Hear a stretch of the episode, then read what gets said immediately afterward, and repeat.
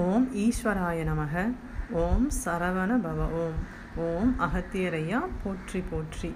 குருவடி சரணம் திருவடி சரணம் ஓம் ஸ்ரீ ரேணுகாதேவி அன்னையை போற்றி போற்றி. அன்பு ஆத்மாக்களுக்கு பணிவான வணக்கங்கள். கலியுக கவியம் ஆத்மாவின் சுயசரிதம் அத்தியாயம் ஐம்பது அணுக்களின் சதவிகித கணக்கு. எப்படி வந்துட்டு ஒரு அணுக்கு சதவிகித கணக்கு போடுகிறார்கள் என்றால் ஒரு ஆத்மா இந்த பூமியில் பிறப்பெடுத்து வாழ்ந்துவிட்டு கடைசியில் அது செல்லும் பொழுது என்ன மதிப்பெண் அது பெற்றுள்ளது அப்படின்ற அந்த மதிப்பெண் பட்டியலை தான் சதவிகித கணக்கு அப்படின்னு சொல்லி சொல்கிறாங்க நாம் போன அத்தியாயத்தில் பார்த்தோம் ஒரு ஆத்மா உடலை விட்டு பிரிந்து வெளியே வந்துவிட்டால் வெளியே இருந்து கொண்டே உள்ளே இருக்கக்கூடிய மையக்கருவை ஈர்க்கும் அப்படின்னு பார்த்தோம். அப்போது உள்ளே இருக்கும்போது எத்தனை ஆற்றல்கள் பிரிவந்தது? வெளியே வந்த பிறகு எத்தனை மையக்கருகளை அது ஈர்த்தது? அதன் உடல் எரியூட்ட பின்போ அல்லது புதைத்த பின்போ எத்தனை அணுக்களை அது ஈர்த்தது? இந்த மாதிரியான கணக்கெல்லாம் சேர்த்து அது எத்தனை அணுக்களை தன் கைவசம் வைத்திருக்கிறது அப்படின்னு போடுற அந்த கணக்குக்கு பேர் தான் சதவிகித கணக்கு அப்படின்னு சொல்லி சொல்கிறாங்க இப்போது நமக்கெல்லாம் ஒரு கேள்வி வரலாம். ஆத்மா அதாவது உள்ளே இருக்கும் பொழுதே வந்துட்டு எல்லாத்தையுமே ஈர்க்கலாமே. ஏன் வந்துட்டு அது வெளியே வந்துட்டு போனதுக்கப்புறம் சிரசை ஒட்டி இருக்கும் பொழுது மையக்கருவை ஈர்க்கிறது? உள்ளேயே இருந்து எல்லாமே ஈர்த்துட்டா எல்லாமே மூலக்கூறுகளாகவே வந்து சேர்ந்துருக்குமே.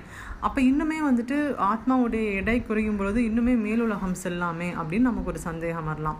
அதற்கு இதில் வந்துட்டு ஒரு விடை கொடுக்கப்பட்டுள்ளது. அதாவது ஒரு ஆத்மா ஒரு உடலை விட்டு வெளியே வந்த பிறகே அதற்கு ஒரு சக்தி வரும். அந்த சக்திக்கு பெயர் வந்துட்டு மேல் நோக்கிய ஈர்ப்பு சக்தி அப்படிங்கிறாங்க. அதாவது எந்த எந்த தெய்வங்களால் அந்த ஆத்மா படைக்கப்பட்டதோ அந்த தெய்வத்துக்கு அந்த தெய்வத்திடமிருந்து ஒரு ஈர்ப்பு சக்தி ஒரு தொடர்பு வெளியே வந்த பிறகுதான் ஒரு ஆத்மாவிற்கு கிடைக்கும். அப்போ அந்த ஈர்ப்பு சக்தியை உபயோகித்து தான் உள்ளே இருக்கக்கூடிய மைய கருக்களை முடிந்த அளவுக்கு அது ஈர்த்து கொண்டே இருக்கும் அப்படிங்கிறாங்க. இது வந்துட்டு சாதாரணமாக எடுப்பக்கூடிய ஒரு மரணம். இதுவே துர்மரணம் நடக்கும் பொழுது அந்த ஆத்மாவிற்கு இறக்கப் போகிறோம் என்றே தெரியாது. அதனால் உள்ளே இருக்கும்போது அது வந்துட்டு எந்த சமிக்கையும் அனுப்பாது. வெளியே வந்து பிறகுதான் அதற்கு தெரியும் இந்த உடல் வந்துட்டு இறந்து விட்டது உள்ளே இருக்கக்கூடிய அணுக்களை எல்லாம் ஈர்க்க வேண்டும் அப்படின்னு. அப்படி பார்க்கும் பொழுது அந்த சதவிகித கணக்கு வந்துட்டு ஒருவர் சாதாரணமாக இறப்பதற்கும் துர்மரணம் பெற்று இறப்பதற்கும் வித்தியாசம் உள்ளது. துர்மரணம் பெற்று இறப்பவர்களுக்கு அந்த சதவிகித கணக்கு மிக மிக மிக குறைந்த அளவில் இருக்கும். அதனாலேயே அவர்களால் இந்த உலகை விட்டு மேலுலகம் செல்லவே முடியாது அப்படின்னு சொல்லி சொல்கிறாங்க அப்போ அவர்களுக்கு எப்படித்தான் சதவிகித கணக்கு போடுவார்கள் என்றால் இது போன்று மிக கம்மியான அணுக்களை உடையவர்களுடைய பாவ புண்ணிய கணக்குகள் பார்க்கப்படும் அப்படிங்கிறாங்க. அப்போது அவர்களுக்கு மிகவும் குறைந்த சதவிகிதத்தில் அணுக்கள் பிரிபட்டு இருந்தால் அவர்களுடைய பாவ புண்ணிய கணக்கை பார்த்து அவர்களுக்கு அடுத்தது என்ன பிறவி கொடுக்க முடியும் அப்படின்னு சொல்லிட்டு பார்ப்பாங்க. இதுதான் வந்துட்டு இது மாதிரி. இப்போ சதவிகித கணக்கு எந்த மாதிரி போடுறாங்க அப்படிங்கிறதுக்கு நம்ம ஒரு சின்ன உதாரணம் பார்க்கலாம். இப்போ உதாரணத்திற்கு ஒரு ஒரு மாணவன் வந்துட்டு ஒரு ஐந்தாம் வகுப்பு படிக்கிறான் அப்படின்னு வச்சுக்கலாம். அந்த பையனுக்கு வந்துட்டு ஸ்கூலில் வந்துட்டு அந்த வருஷம் பாஸ் பண்ணணும் அப்படின்னா அவனுக்கு ஸ்கூலில் வந்துட்டு நிறைய டேர்ம் எக்ஸாம்ஸ்லாம் வைப்பாங்க. Quarterly exam half yearly exam அப்புறமா வந்துட்டு ஃபுல் ஃபுல் டைம் இந்த ஃபைனல் எக்ஸாம்ஸ் இதெல்லாம் வச்சு அந்த எல்லாத்தோட மார்க்கையும் வந்துட்டு எடுத்து அவர் சதவிகிதம் போட்டு கடைசியில் ஒரு பர்சன்டேஜ் போட்டு அந்த பையன் பாஸ் ஆனாரா இல்லையா அப்படின்னு சொல்லி சொல்லுவாங்க. அதே மாதிரியே நம்ம அணுக்களுக்குள்ளேயும் மூன்று மூன்று அதாவது கலிவட்டத்தில் மூன்று துவாபர வட்டத்தில் மூன்று திரேதா வட்டத்தில் மூன்று இது மாதிரி அத் மூன்று மூன்றாக எடுத்து ஒவ்வொன்றிலையும் தனித்தனியாக சதவிகிதம் போட்டு கடைசியில் ஒரு சதவிகிதம் வரும்போது அதுவே ஒரு ஆத்மாவினுடைய வாழ்க்கையில் அது எடுத்த மதிப்பெண் அப்படின்னு சொல்லி சொல்கிறாங்க இப்போ அந்த பையன் வந்துட்டு ஸ்கூலில் வந்து படிக்கும்போது அவனுக்கு வந்து ஒரு பாஸ் பர்சன்டேஜ் வச்சுருப்பாங்க. இத்தனை ப மார்க்குக்கு மேலே போனால் தான் அந்த பையன் அடுத்த வகுப்பு செல்ல முடியும் அப்படின்னு சொல்லிட்டு. அப்போ உதாரணத்திற்கு ஒரு அறுபது சதவீதம் மதிப்பெண் வந்துட்டு வாங்கியிருக்கணும். அப்போ தான் அந்த பையன் வந்து அடுத்த வகுப்பு செல்ல முடியும் அப்படின்னு சொல்லி ஒரு கணக்கு இருக்குது அப்படி இருந்தால் மட்டுமே அந்த பையனால் பாஸ் பண்ணி ஏழாம் வகுப்பு செல்ல முடியும்.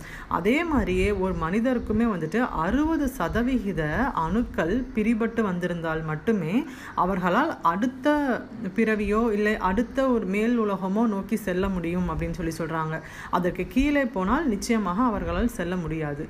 ஒருவேளை அந்த மாணவன் வந்துட்டு ஐம்பது சதவீதம் தான் மதிப்பெண் பெற்றிருக்கிற பெற்றிருக்கிறான் என்றால் அவன் வந்துட்டு அடுத்த வகுப்பிற்கு போக தகுதி இல்லாதவனாகிறான். அதனால் அவனை வந்துட்டு அந்த வகுப்புலேயே திருப்பி அதே மாதிரியே வச்சிருவாங்க. அதே மாதிரியே ஒரு மனிதனும் வந்துட்டு அறுபது சதவீதம் இருந்தால் அடுத்து ஒரு ஒரு ஸ்டெப் அதிகமான பிறவி எடுக்க முடியும். இல்லைன்னா இருக்கிற இதே பிறவியே வந்து திரும்ப திரும்ப இதே இப்போ எந்த மாதிரியான ஒரு வாழ்நிலை வாழ்க்கை வாழ்ந்து இறந்தாரோ அதே மாதிரியான ஒரு வாழ்க்கை தான் அடுத்த ஜென்மத்திலும் அவருக்கு கிடைக்கும் அப்படிங்கிறாங்க. இப்போ ஒருவேளை அந்த பையன் ஐம்பது சதவீதத்திற்கு கீழே மார்க் வாங்கிட்டாரு அப்படின்னா என்ன நடக்கும்? இன்னும் க ரொம்ப கம்மியாக வாங்கிட்டாப்ல. அப்போ இந்த வகுப்புலேயே அவருக்கு இருக்கிறதுக்கு அவருக்கு தகுதி கிடையாதுன்னு சொல்லிட்டு அவரை வந்து டீப் ப்ரமோட் பண்ணி இன்னும் ஒரு வருஷம் கீழே வந்துட்டு அனுப்பிடுறாங்கன்னு வச்சுக்கோங்களேன். அப்படி பார்க்கும் பொழுது மனிதர்களாகிய நாமளும் நம்மளுடைய கடைசி கணக்கு வந்துட்டு ஐம்பதுலேருந்து நாற்பதுக்கு கீழே போச்சுனால் இருக்க இருக்க இழிப்பிறவி அதாவது ரொம்ப கம்மியான பிறவி வந்துட்டு அவங்களுக்கு கிடைக்கும் அப்படிங்கிறாங்க. இப்போ நமக்கு மனிதர்களுக்கு ஆறு அறிவு அப்படின்றோம். அதனால் அறுபது சதவீதம் நமக்கு நிர்ணயிக்கப்பட்டிருக்கிறது.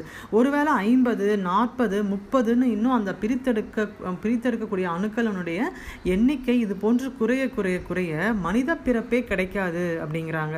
அப்போ மனித பிறப்பே கிடைக்கலன்னா விலங்குகளாக பிறக்க வாய்ப்புண்டு பறவைகளாக பிறக்க வாய்ப்புண்டு. அது போன்று அணுக்களை நாம் எந்த அளவிற்கு அதிகமாக பிரிக்கிறோமோ அந்த அளவிற்கு நம்மளுடைய அடுத்தடுத்த பிறப்புகள் உயர்ந்து கொண்டே போகும். அந்த சதவிகித அணுக்கள் வந்துட்டு குறைய குறைய குறைய நம்மளுடைய பிறப்பு அடுத்தடுத்த ஜென்மத்தில் கீழ்நிலைக்கு சென்று கொண்டே இருக்கும் அப்படிங்கிறாங்க. ஸோ நம்ம இந்த ஒரு எக்ஸாம்பிளை ஒரு ஸ்டூடெண்ட்டோடைய மார்க்கை வச்சு கம்பேர் பண்ணலாம். அந்த பையன் அதிகமாக மார்க் வாங்கினா அடுத்த கிளாஸ் போகலாம் மார்க் வாங்காமல் ஃபெயில் ஆகினா அதே கிளாஸில் இருக்கலாம். இல்லை இன்னும் இன்னும் குறைஞ்ச மார்க் வாங்கிட்டே போச்சுன்னா அவனை டீப்ரமோட் பண்ணி அடுத்தது கீழே கிளாஸ் அதுக்கும் கீழே கிளாஸ்ன்னு சொல்லிட்டு போகிறதுக்கும் வாய்ப்பு இருக்குது ஸோ இதே மாதிரி தான் நம்மளுடைய மூளையில் இருக்கக்கூடிய அணுக்களுடைய கணக்குமே வந்துட்டு இருக்கிறது.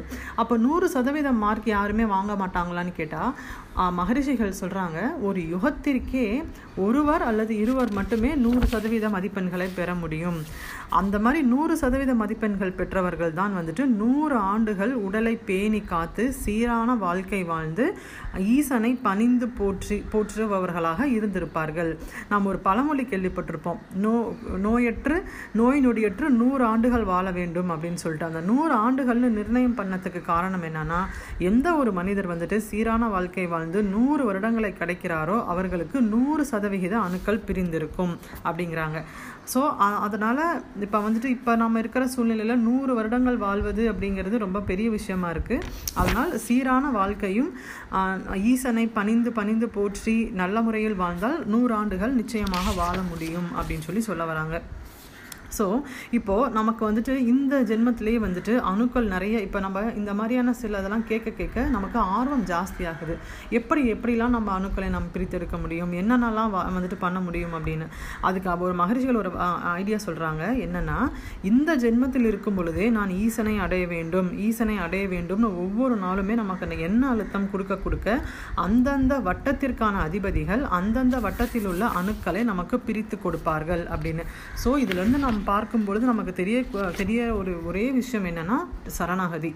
டோட்டல் சரண்டர் டு காட் அப்படிங்கிற மாதிரி முழு சரணாகதி நாம் அடைந்து விட்டால் நமக்கு அணுக்களினுடைய ஆற்றல்கள் எளிதில் பிரிபடும். அந்த போன்ற ஆற்றல்கள்லாம் எளிதில் பிரிபட்டு பிரிபட்டு அதோடைய சதவிகிதம் அதிகமாக ஆகிக்கொண்டே சென்றால் நமக்கு இந்த பிறவியிலேயே முக்தி கிடைக்கும். இல்லை என்றால் ஓரிரு பிறவியில் முக்தி கிடைத்துவிடும். அதாவது நான் இது சொல்கிறது வந்துட்டு ஒரு சாதாரண மனிதர்களுக்கு ஆத்ம விடுதலை எடுத்தவர்களுடைய கணக்கு வேறு. இப்போ நாம் சொல்வது வந்துட்டு சாதாரண மனிதர்களுக்கானது. ஸோ இதுதான் இந்த பதிவில் சொல்லப்பட்டுள்ளது. உள்ளது புத்தகத்தை முழுமையாக படித்து முழு ஞானம் பெறுவோம். இப்பதிவில் உள்ள நிறைவுகள் அனைத்தும் குருவனையை சாரும். குறை அனைத்தும் என்னையே சாரும். ஏதேனும் குறை இருப்பின் மன்னித்தருளுங்கள். நன்றி.